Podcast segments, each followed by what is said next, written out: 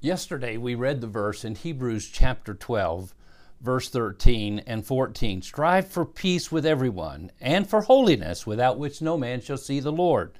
And see to it that no one fails to obtain the grace, the grace of God, that no root of bitterness springs up and causes trouble, and with it and by it many become defiled. Bitterness, cancer of the soul. The answer God's grace. Who?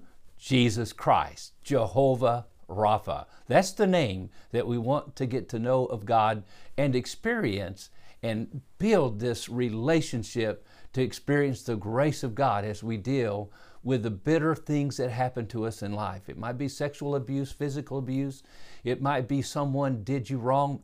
Sometimes the greatest hurt and pain comes in life, not from those we don't know, from strangers.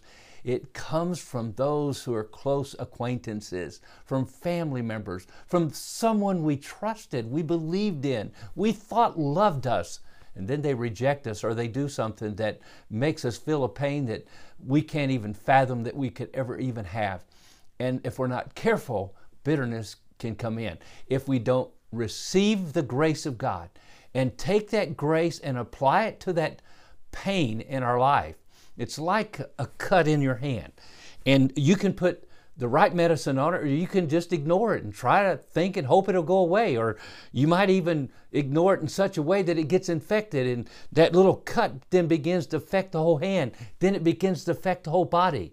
But if you put the right medicine on it, you have to put it on there again and again and again, and it takes time, the right medicine, time, and the right medicine, and over a period of time, taking care of it, that physical wound heals. Now, guess what? There's still a scar. I can show scars on my body that, thank God, got healed, but the scars are still there, and they're remind, reminders of that painful experience that I had when I was a kid, or when I was a teenager, or even when I was an adult. But uh, we applied the right medicine, we did the right thing, and over time, it healed. Now, my friend, the scar's still there, but it's a reminder of God's grace and God's love and God's mercy. Jehovah Rapha, the Lord who heals. And so we receive this grace, and this grace comes through Jesus Christ. Now, when a person does not forgive, and that's the only way you can deal with forgive with, with bitterness. And, and you say, well, I have a hard time with that. I, I, have tried to forgive, but it keeps coming back and it keeps crossing my mind, and I feel that hurt and that pain again.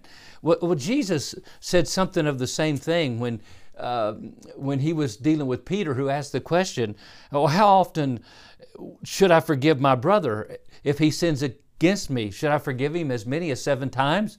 And Jesus said to him in Matthew 18 21 and 22, I do not say to you seven times, but 70 times seven. Now, what this means is every time the offense, the hurt, the pain that was caused in your life comes to your mind and you feel it, you forgive again. Now, what does it mean you forgive?